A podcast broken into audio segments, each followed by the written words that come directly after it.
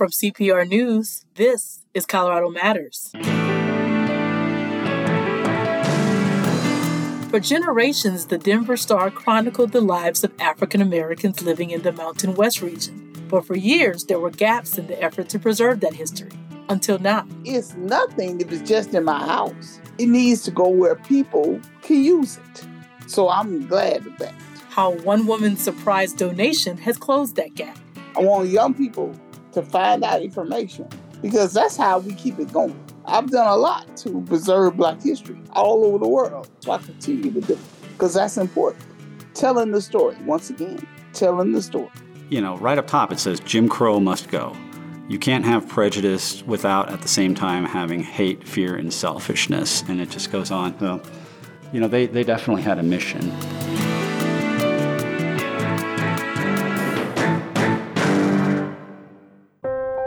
We are so grateful to our members, donors, and sponsors. You are such an important part of the work we do here every day. CPR News, CPR Classical, Indie 1023, Denverite, and KRCC in Southern Colorado wouldn't be possible without you. Thank you for being a part of the Colorado Public Radio family. And on behalf of listeners all over Colorado, thank you for your support.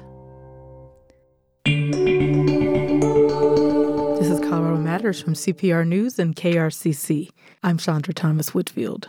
The Denver Star newspaper chronicled the lives of African Americans living in the Mountain West region between the years 1913 to 1963 in a way that many historians say Denver's mainstream media simply could not or would not at the time.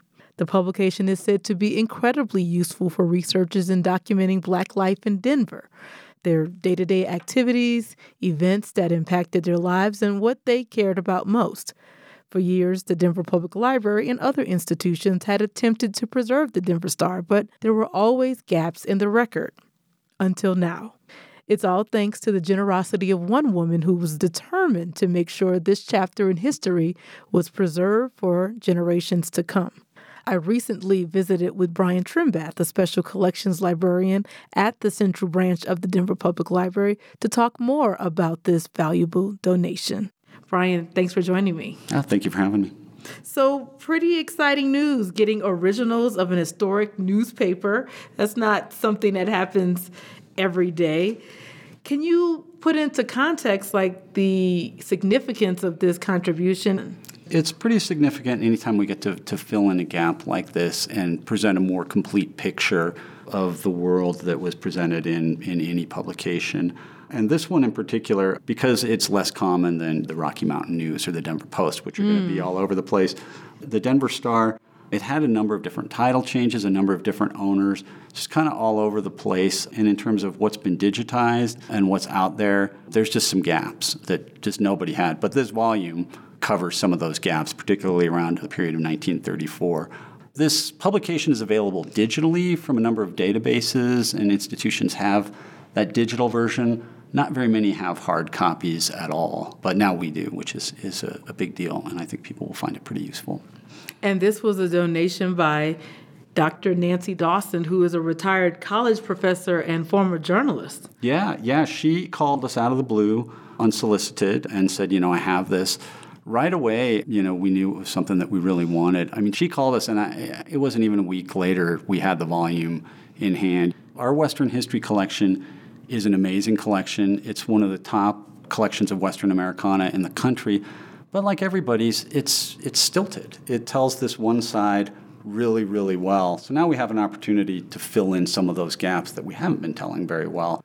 I wanted to see if we could give some insight into what this publication really tells us about life in Denver for the black community. And I know Dr. Dawson pointed out that this publication tells the story of a community whose story wasn't generally printed in the daily newspapers of the times.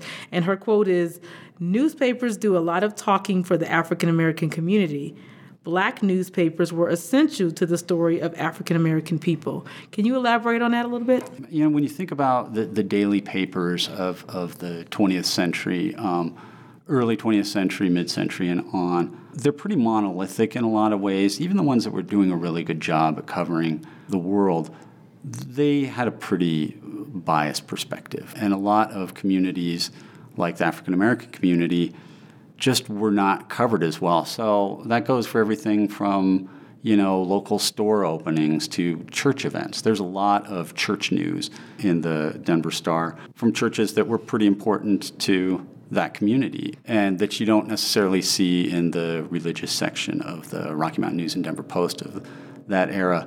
They also cover a lot of national news that was of significance to African Americans and the things that were important to them and the things that they worried about. There's a lot more coverage of racial violence in this than you would see in the in the post or the news and a different perspective. I mean, when it's African Americans reporting on violence against African Americans, it's very different than how the Rocky Mountain News or the Denver Post would cover it or that they'd cover it at all. So it's pretty interesting. Plus, you also see a lot of the advertisements for the local businesses, many of which have pictures of the proprietors. That community, Five Points, was not, it had to have its own alternates, you know, community resources, newspaper, everything. And this filled that gap for sure. And of course, Five Points being an historically black Denver neighborhood yeah. that still exists today. absolutely. We're going to dig into some issues of the Denver Star, but you've had a chance to look at it. Is there anything that surprised you or anything particularly insightful that you noticed about it? The coverage of racial violence and the real real terms that they use is, is very different from what you see. You don't you don't see these stories covered on the front page of the, of the Rocky Mountain News and the Denver Post at the time. When you're just flipping through this, you will see former Denver Mayor Ben Stapleton referred to in some pretty glowing terms having the support of that community, despite his well-known you know, connections to the to the KKK and support of that. Which, when you kind of think it tr- through, it, it really just says more about what a shallow person former Mayor Stapleton was in terms of he would bed with the Klan if that was politically advantageous. But if you know he could put on another face for other people, which the people of that era sometimes get a pass for being, well, he was just, you know, not really racist. He was just down with the Klan. But this shows how people were really casual about their connection with the terrorist group. And he very much supported the Klan when it was advantageous to him. But it's pretty shocking when you see that. You do not expect to see Wow. Contemporary people do not expect uh, Mayor Stapleton to come popping out of these pages so much. And of course, just to even bring this issue up to date, the community Stapleton in Denver was named after this mayor, but post 2020, there was a movement to change the name of Stapleton to Central Park. Yeah.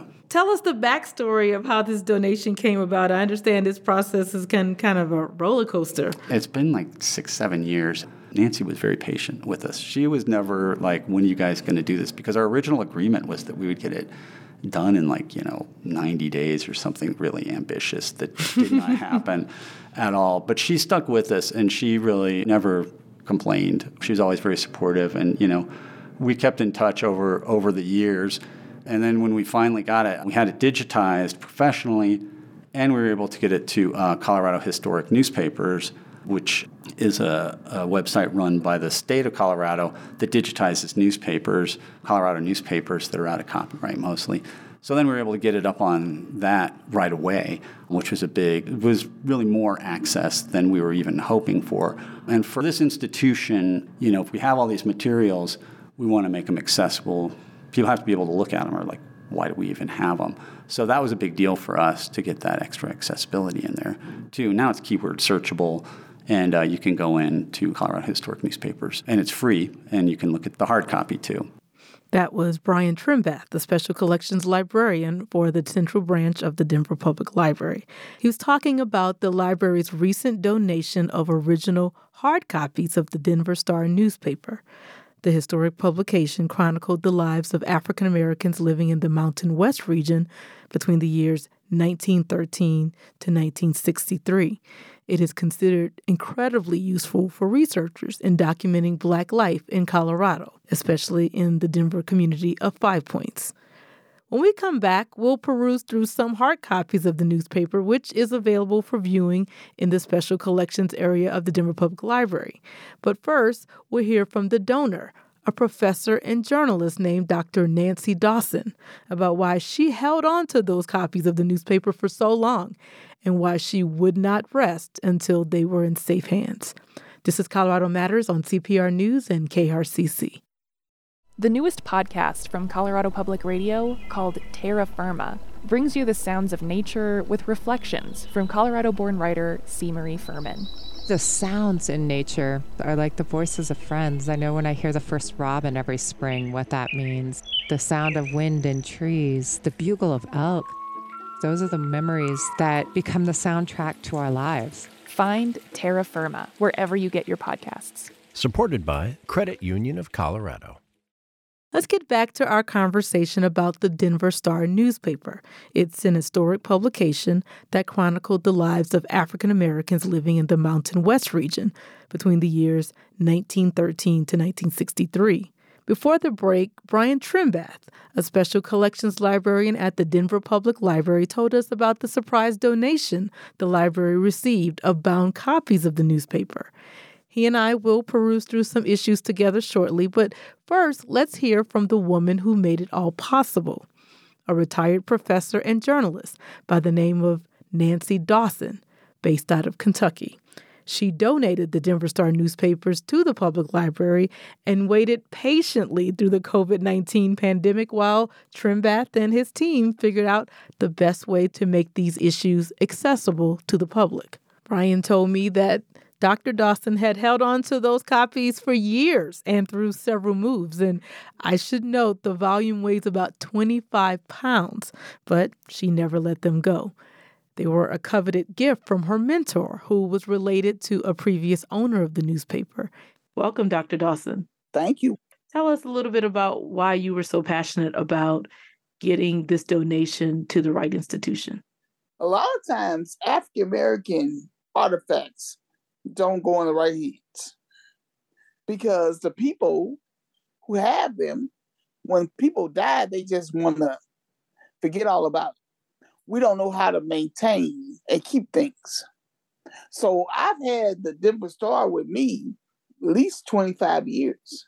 And this, of course, is and, through di- different moves and all yes, of that, right? Through being a professor at different schools and being a different, I lived in several places but I kept it. Mm-hmm. And I knew one day I would get in the right hands. And um, the Denver Public Library was really interested.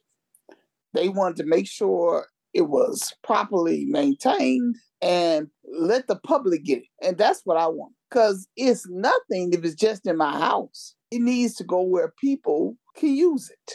So I'm glad of that. And these issues were given to you by your mentor, Marie Ross. And she wasn't just the newspaper's editor, she was the first African American graduate of the University of Kansas Journalism School and the niece of the Denver Star owner, Albert Henderson Wade Ross. And uh, that's correct. And so at the end of her life, she gave you this volume. And what were you thinking at the time that she gave this to you? I was going to do something with it. I knew then that it was important and that I need to do something. Even though I didn't do it for 20 years, 20 plus years, I did. Having looked at this publication, what do you what do you personally think is the value that we get out of having access to these original copies of the Denver Star newspaper? Well, I'm also a genealogist, so it'll help families uh, trace their history. Mm-hmm.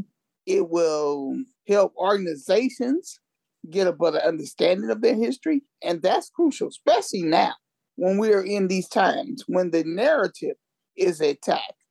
And that I'm saying, you know, we're past certain civil rights things, but now it's about the narrative, telling the story.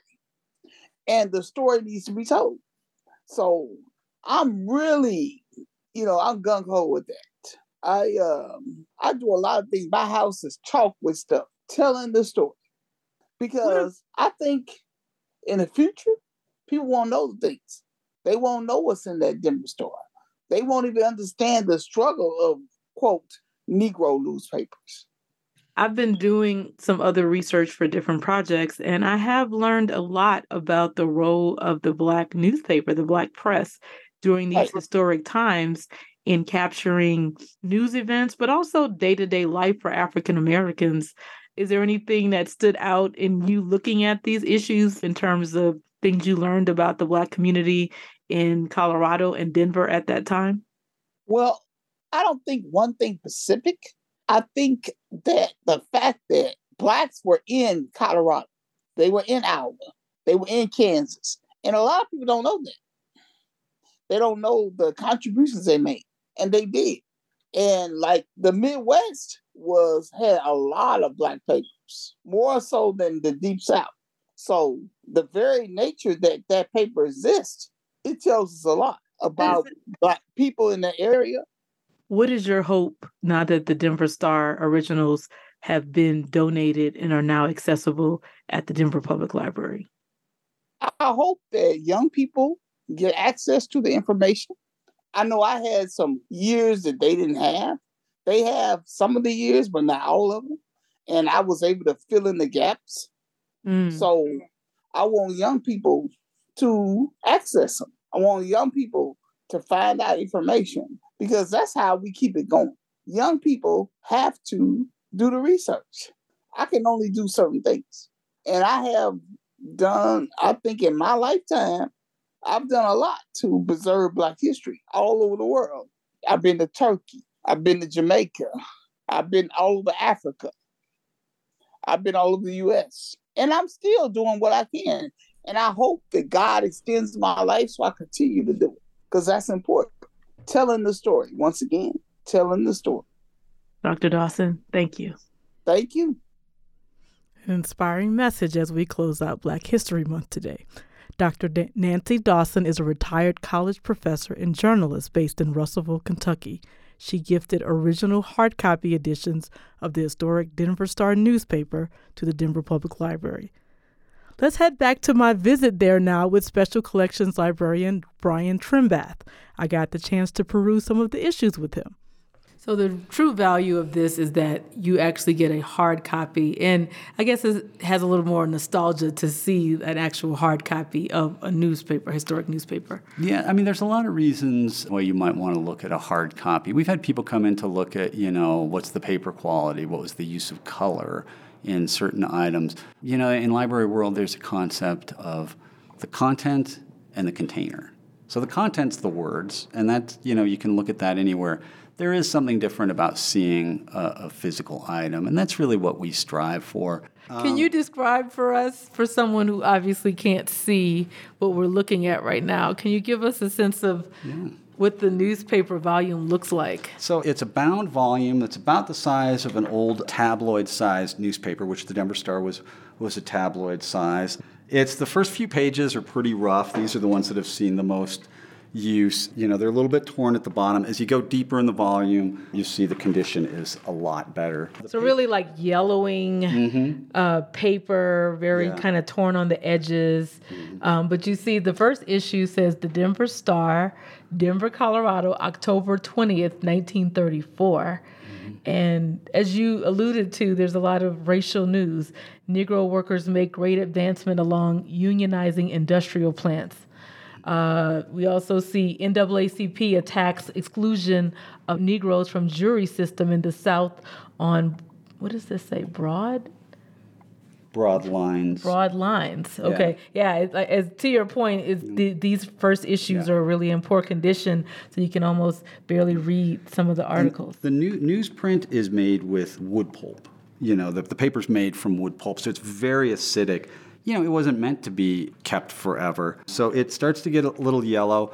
Um, if it's, you know, if it stays out of sunlight and air, you know, and, and forever, um, it'll be in pretty good shape. And you can see a little further in the papers, the pages aren't quite as yellow or as torn. Um, at some point, somebody had tried to repair some of the pages with some uh, scotch tape, which um, the, the heart's in the right place, but um, scotch tape is also pretty acidic. Yes. Um, and it's not it's not a good long term fix. It, it will cause more damage over time. But I flagged a couple pages here that just kind of show an example of of what you might see in this really stark contrast of um, this large picture of an American flag and the Colorado mountains, and it says Denver, Colorado, and it says it's a privilege to live in Colorado, especially in Denver, and enjoy her beautiful mountain scenery and wonderful sunshine.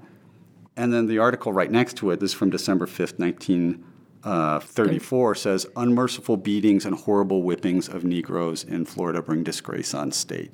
I mean, this is, you know, that's, that's pretty stark contrast. Um, Absolutely. But these kinds of, I mean, this, this was not the story on the front page of the Rocky Mountain News on December 15th, 1934. And you can see on the other page, it's the back page of the issue before you see some ads for, you know, Five Points Retail Liquor Store.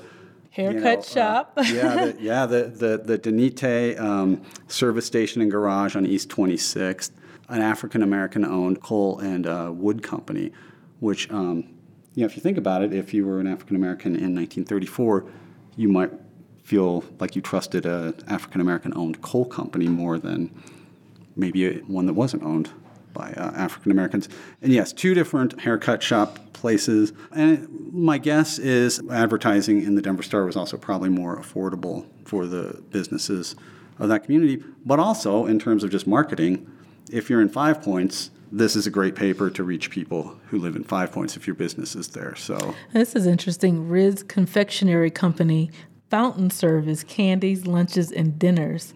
And uh, they're advertising sandwiches, noodles, chile, and also a cab company, Riz Cab Company. It used to be a lot of uh, chili parlors in Denver, um, places that sold chili. And you'll find throughout here lots of church news, lots of church news. Yeah, here's the um, a large, pretty friendly picture of Mayor Ben Stapleton that says, Ben again, howdy folks, that he was the mayor again, right next to a celebration of, you know, Lincoln's birthday.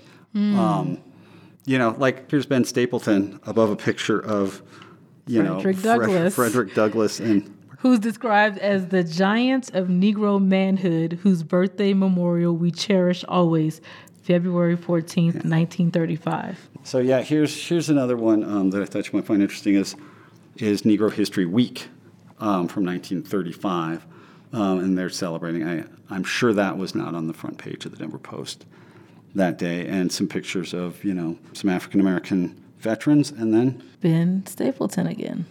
yeah, it says if Ben has been a friend, help Ben again. Once a friend, always a friend. Um, Let's look at the food ad here. Yeah.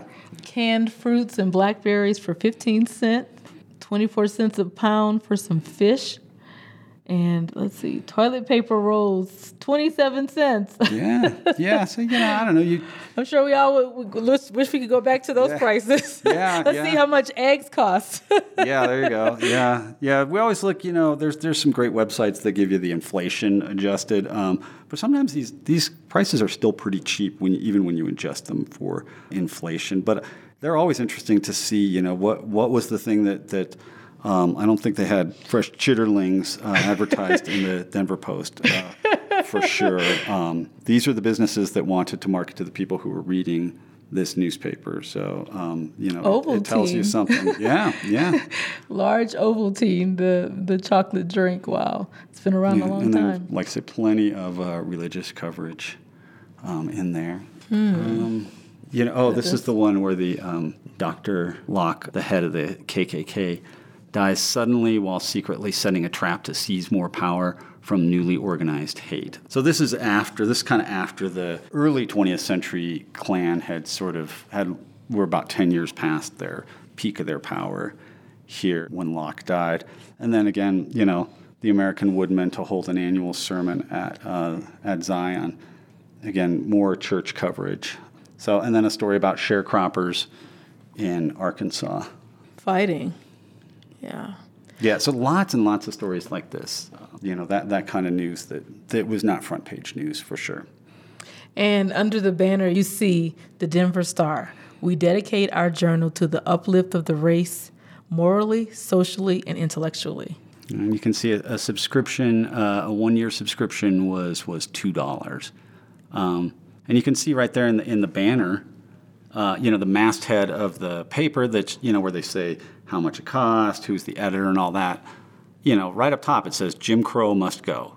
You can't you can't have prejudice without at the same time having hate, fear, and selfishness, um, and it just goes on. But know, this is their you know their masthead, so you know, they, they definitely had a mission. Brian Trimbath is a special collections librarian for the Denver Public Library. Earlier, I spoke with Dr. Nancy Dawson, the retired college professor and journalist based in Russellville, Kentucky, who donated original copies of the Denver Star to the Denver Public Library. The Denver Star chronicled the lives of African Americans living in the Mountain West region from 1913 to 1963. The original copy, copies are now available for viewing upon request in the Special Collections section of the Central Branch of the library. Digital copies are also available online at coloradohistoricnewspapers.org. We'll be right back. This is Colorado Matters from CPR News and KRCC. I'm Diane Pelays, and we donated our car to Colorado Public Radio. It was the car that both of my kids learned how to drive on. When it came time to get rid of the car because it made no more sense to repair it again, we took a vote and we decided to donate it to CPR. The process was really easy. We had to have our title, which we signed over, and the tow truck came and took it away. It's easy to donate your car at CPR.org. We've all been there. You're sitting in class, bored out of your mind as the teacher drones on and on and on. Today, we have a similar debate over this. Anyone know what this is, class? Anyone? Anyone? Anyone seen this before? That's a scene from the 1986 classic film Ferris Bueller's Day Off, and it's a scene that still resonates today. One day, I was sitting in class and my teacher asked a question. My classmates and I all just sat there. We stared at the wall or at the ground and we wondered who's going to answer that question? Well, none of us did. That's Ava Conley. She's a sophomore at Legacy High School in Broomfield. Last year, she spoke with she spoke at an event called TEDx Youth at Cherry Creek. Her topic: nurturing motivated learners. She recently spoke with my colleague Nathan Heffel. So, how did your teacher motivate your class to answer that question when you were in school? Well, what ended up happening was my teacher grabbed out a bowl of candy and promised a piece to whoever first answered that question. And what happened when the, the candy came out? People's hands shot into the air almost instantaneously. So they were like very silent, then all of a sudden, oh, I got the answer. Yes. Because the candy was presented. Mm-hmm. And looking back, you discovered that this type of motivation is not only common, but that it can also be detrimental. Can you explain that? Yeah, so while the candy comes with a quick response from students of people immediately raising their hand, it also has a quick response when it's taken away, and that lack of participation returns almost immediately because rather than being motivated just to answer the question, that candy was the motivator. And it's just this perpetual cycle over and over again. Is that what you're finding? Exactly, yeah. So you ended up doing a lot of research to learn about different kinds of motivation. So that problem you saw in your class began kind of a journey for you where you were learning about the neuroscience behind motivation. Yeah, exactly. Is science one of your favorite topics? I really enjoy science. I love knowing how things work. I always want to ask why, and I feel like neuroscience is that ultimate why. So I think that's why it really fascinates me. And I mean, it's pretty complex stuff that, that you you talk about in your TED Talk. And, and we can't get into all of it, of course. We'd be here for hours. but I do want to focus on what you say is the ideal form of motivation. It's this intrinsic approach motivation. Can you break that aspect down and kind of tell us what that is? Yeah, so there are four main types of motivation. And each of these have a different neurological effect that they cause on us, and they can overlap and intertwine. So, intrinsic approach motivation is when you're internally motivated to gain something. Okay. And it's been proven that it's the most effective and it sustains the longest dopamine release. Know, and we've that, all heard of dopamine, so I know what that means. Oh, it feels yeah. good. This feels good. I want more of that, right? Right, exactly. And so that dopamine release connects what's happening, that positive success, to the action steps that you took to get there. And so you want to get to that dopamine again and so you're more likely to take those steps again when you've formed a stronger pathway from the longer dopamine release. Got it. So it's more so uh, extending that release because it's not just you know candy or, or a Mhm. sticker or some sort of reward. If you think about it, so if you receive that piece of candy from your teacher when you're sitting in class, as soon as you finish that piece of candy, you're probably not going to be thinking about it for the rest of the day. Right. Whereas if you accomplish this long term goal that you really wanted, that feeling of success is going to stick around a lot longer. That makes sense. And your talk focuses on ways to achieve this in the actual classroom, right? What are some of those examples of how teachers and students can foster this type of motivation? Yeah, so a big part of fostering that type of motivation is allowing choice for students because when you have choice, then it's more likely that the student will choose something that they're interested in. And that interest is a big internal factor. So, choice can be hard to provide within a classroom just because you need to have one assignment across all of your students. But it can be simple, like in my talk, I mentioned if you were to analyze a poem or a speech, having just a couple options can provide that choice on a reasonable scale, but it can still increase the interest levels of students. Because they're choosing it for themselves. Right, rather than it being assigned to the whole class that has a range of interests. But here's my question. You know, grades and rewards have been used forever, right? I, I mean, I know how excited my five year old daughter gets when she gets that gold star on her assignment or gets to do a special job when she finishes her schoolwork and does it correctly. I guess if this style of motivation is so entrenched in how we learn, won't it be hard to change? Exactly. And that's another big part of fostering intrinsic approach motivation within our classrooms is going to be decreasing the emphasis on those extrinsic factors. So while at times important and at times extremely successful in motivating students, they're not very sustainable. So by increasing factors like emphasizing the skills and the tools that you can gain from school, students will be more likely to realize that they're gaining things even when they're not being offered a specific reward. Well, I appreciate you being here. Thank you. Wow, impressive. That's Ava Conley, a sophomore at Legacy High School in Broomfield. She spoke with Nathan Heffel for our ongoing series of Gen Z conversations. To watch her full TEDx Youth Talk and others, just go to CPR.org. This is Colorado Matters from CPR News. The humble donkey is central to Colorado's early mining history. The tough, sure footed little animals carried millions of dollars in gold and silver out of mines on steep, narrow trails. Miners wrote stories and songs about trusted burros like Prunes, whose monument still stands on Fairplay's Front Street. He arrived in the 1860s and became one of the most reliable and recognizable burros in South Park. After decades of hard work, Prunes retired, free to roam about town. Residents gave him affection and his favorite food, flapjacks. In 1930, a blizzard trapped the aging donkey in a shed for days. Prunes was rescued but never fully recovered. In front of weeping miners, Prunes was put down. He was 63. A year later, his heartbroken owner followed after a deathbed request to have his ashes buried next to Prunes, the beloved burro of Fairplay. A Colorado postcard from CPR with the support of Coble. Photographer Juan Fuentes started out capturing how much the city he's known since he was little is changing. Then he decided to get more personal. He turned the camera on his own life and his family's migration story, as well as those of his friends. His work is part of a show at the Denver Art Museum that closes on Sunday. He spoke with Ryan Warner in September. Ryan asked him to read the name of his installation from the little plaque next to his artwork. On the dirt, our knees tell truths.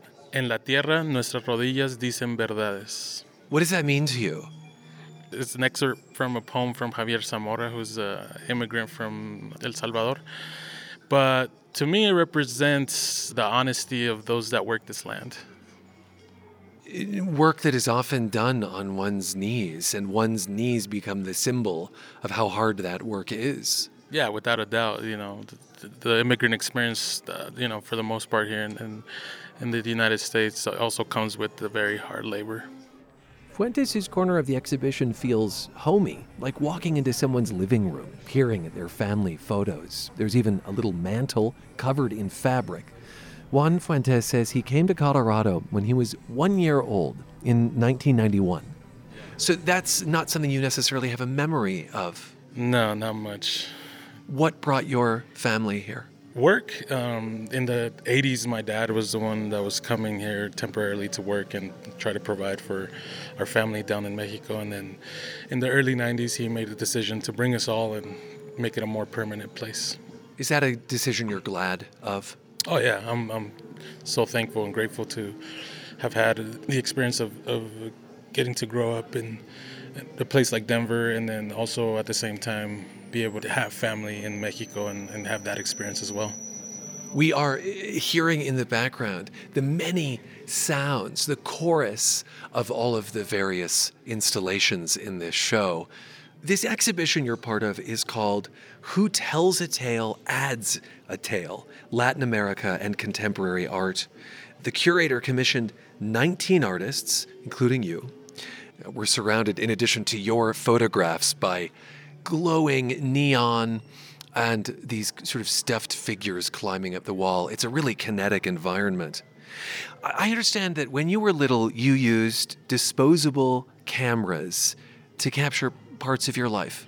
Yeah, yeah, it was mostly just on family vacations and things like that. I was, I don't know, for whatever reason, I ended up with the cameras in my hand and taking the pictures of, of my family. So, yeah, I, a lot of uh, my memories that are still around come from disposable cameras. For, for those who are maybe a bit younger than us, disposable cameras were all the rage before smartphones started taking pictures. Oh, yeah, yeah. It was an easy way to like uh, photograph and go develop them at Walgreens or something. Do you remember the excitement of getting your photos developed and showing up hoping they were ready? yeah, and then, but also the disappointment when you would get them back and then you realize you put your finger in front of the lens the whole time and, you know, kind of ruined a few memories. so, how did those early photographs inform this? magnificent wall that we are standing in front of. There are photos lined up unframed, some are framed, and they're all slightly different. So it has this very musical quality. Yeah, and I was definitely trying to tap into that feeling I used to get from getting a disposable camera back. So the few of the the images that you see unframed are actually from a disposable camera. So yeah, that was to kind of go back to that place. I see one of a church and it's right next to another of hanging laundry. Where are these spots? These are in my hometown of Cuauhtemoc, Chihuahua, and these were all taken by my brother who lives there. Um, and this was like a collaboration between him and I, and I would be sending him the cameras. And so I just told him to document as if we were back in, you know, on our summer trips and taking the photographs of the things that you know we grew up with. So those specifically is the the big cathedral at the center of the city there, and then the clothes hanging are from my uncle who, if you walk into my grandma's backyard, there's almost always his clothes hanging in the back. Why is your brother in Mexico? Um, yeah, a few years back, he was actually uh, deported. So, um, you know, him and I both grew up here um, throughout our whole lives. And then since 2018, he's been back in, in our hometown. The uncertainty of not knowing when, when I get to see him again is tough for sure. How was it to see the images he'd taken?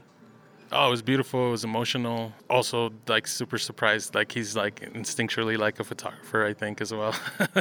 yeah, they're just beautiful images, and they just carried so much weight and um, nostalgia. And he really captured our hometown. Having his brother take pictures with a disposable camera is one way artist Juan Fuentes can capture the hometown in Mexico he can't visit right now. Another way is at the center of his collection at the Denver Art Museum three images in gold frames. They are screen grabs from Google Street View in Cuauhtemoc. The largest one has a man standing in the street. Part of the, I guess, experimenting was the idea of like bringing this preciousness to images that you normally don't see framed, and also not putting too much importance into whose images are whose, but more so on what stories are telling. That was also the idea of like uh, how you know utilize technology to document my hometown without having access to it. And this specifically was actually going through by my grandma's house and turning a corner and seeing my uncle there. So that's actually my uncle. So yeah, kind of reclaiming and appropriating those images into what feels like a family archive. I ask Juan Fuentes to point us to a photograph he made on this wall that is particularly meaningful. Yeah, so th- at the beginning of this wall are six images that are mine. Black and white. Black and white is usually the approach that I take into photography. Um, but actually, the, the first image that it starts with is a very meaningful one. It's uh, outside of this bus station here in Denver called Los Paisanos. And this is a photograph that I took back in 2017 while people were boarding the last bus of the day, which is the late bus. And uh, it's meaningful to me because it's part of like my memory going back to Mexico as a kid was always hopping into the late bus at Los Paisanos and getting to see um, so many families going back home to reconnect with their families. And yeah, it's just a very special uh, image that brings back a lot of memories. You know, the the smell of the bus, getting excited because I would, you know, had created like a a CD mix for the ride back to my hometown because usually it was about, you know, 20 hour bus ride. So always getting excited to just to be in the bus, get to see the scenery, listen to some new music, and then also just the excitement of like I knew the following day I'd be back home. Los Paisanos, the countrymen in Spanish. And this is a bus that goes between here and several destinations in Mexico. I lived a couple of blocks from there. And uh, what I remember, and I, I, wonder if this stands out in your memory, are the vendors who show up, especially when the buses arrive, selling all sorts of Mexican treats. Yeah, yeah, there's always vendors. That was also part of the, the excitement, getting to get some chucherias, as we call them, before we hop on. What do you remember listening to on that playlist? Is there a song you still hear? Oh man, I mean, I guess the last bus ride I took, I, I remember like last minute going to the CD store called Sam Goody's that's not around anymore. Um, yeah, and I bought at that time in the early 2000s, uh, Houston rap was really popular, and uh, I bought um, Lil Flip and uh, Slim Thug. and those I like listened throughout that whole summer, and those are like the last, I think, songs I hear when I think about my last trip to Mexico. What story do you hope to tell, or experience do you hope to get across with this show?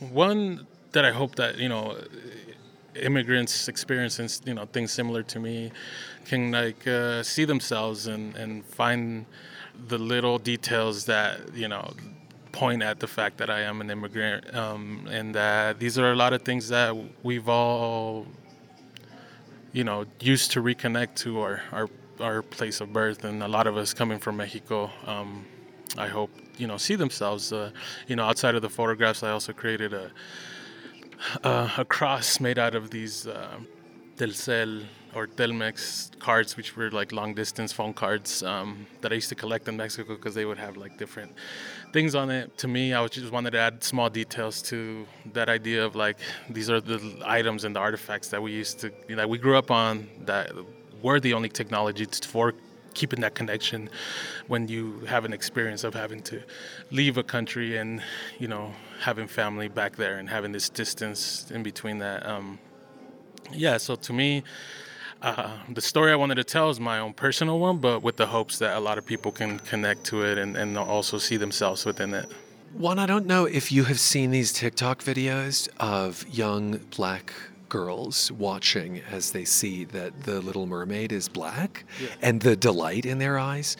And I couldn't help but think of that as you were describing your reason for this show. That there are going to be people who come into this museum and see themselves represented in your images and feel recognized and recognize symbols. And I wonder to some extent if your goal is comfort, is to say, I see you yeah, without a doubt, it's comfort, and it, and it's why the approach of the the wall here in this installation is kind of to resemble the the wall you would see at like my grandma's house. Um, yeah, it has a living room feel. Yeah, yeah, and to me, that's comfort. That's that's a safe space, and um, and yeah, without a doubt. Um, representation and being able to see ourselves, uh, you know, in these big institutions is very important and is very intentional within my decision to to tell this story. Were you into art in general beyond disposable cameras when you were a kid? Oh, yeah. I was always drawing, um, painting, did graffiti, skateboarded, made music ever since I was a kid. Yeah. Wait, I love that you throw in skateboarding. Is skateboarding art? Oh, without a doubt. And it's what taught me so much learning how to fail. Is is very important in your practice in art, and skateboarding taught me a lot of that. Did you ever decorate your own board? No, not outside of just like stickers and whatever. just customized it, but no, no, I never took it to that extent.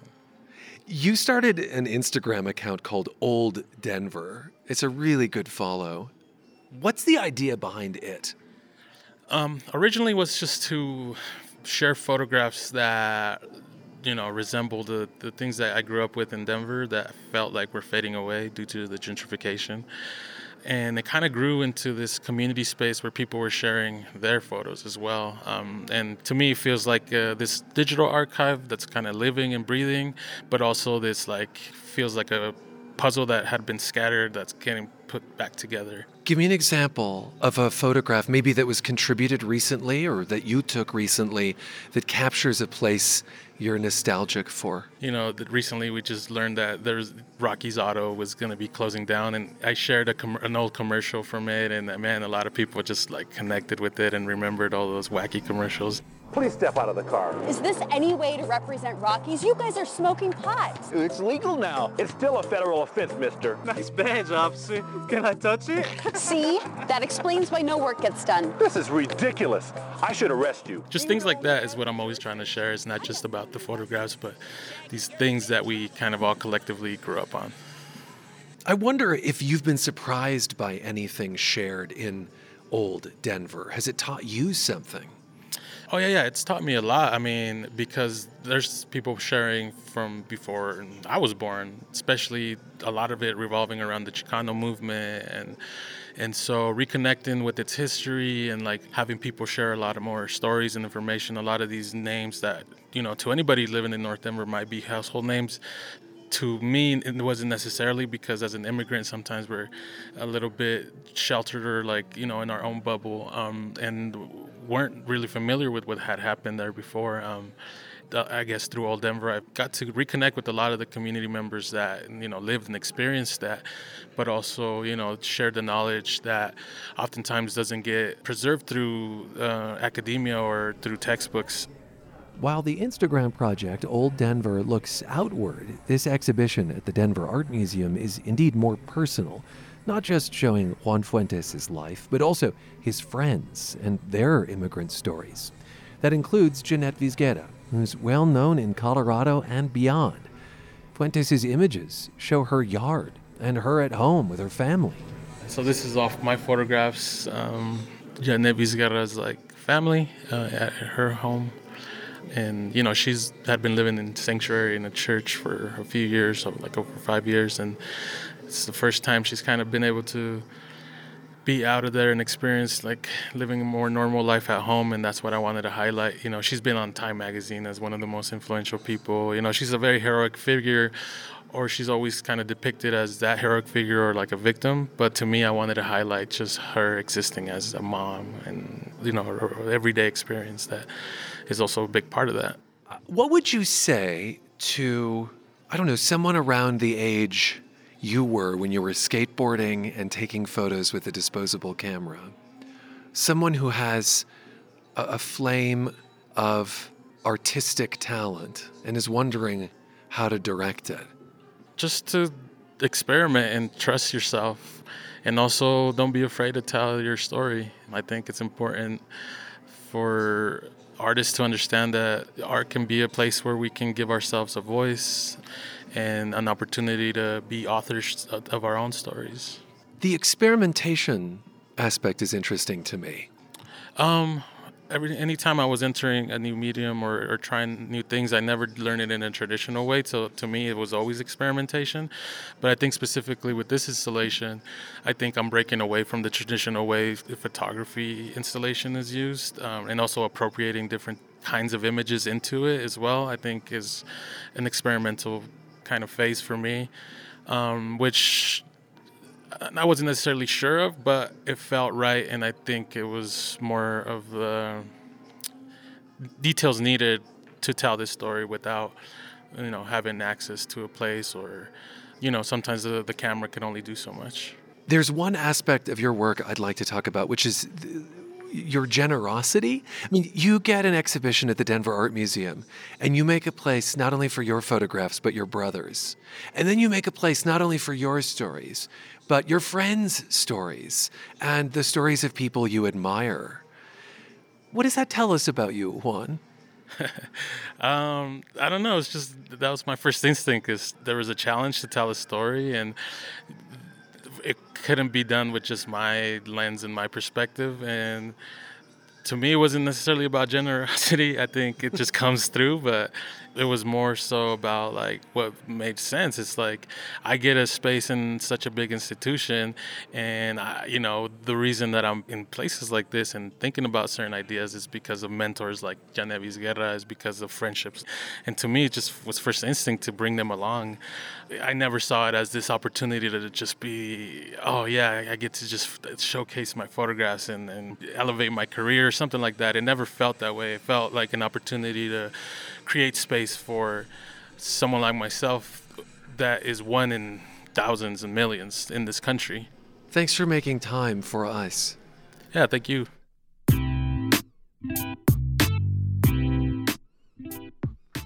Denver artist Juan Fuentes speaking with my colleague Ryan Warner in September.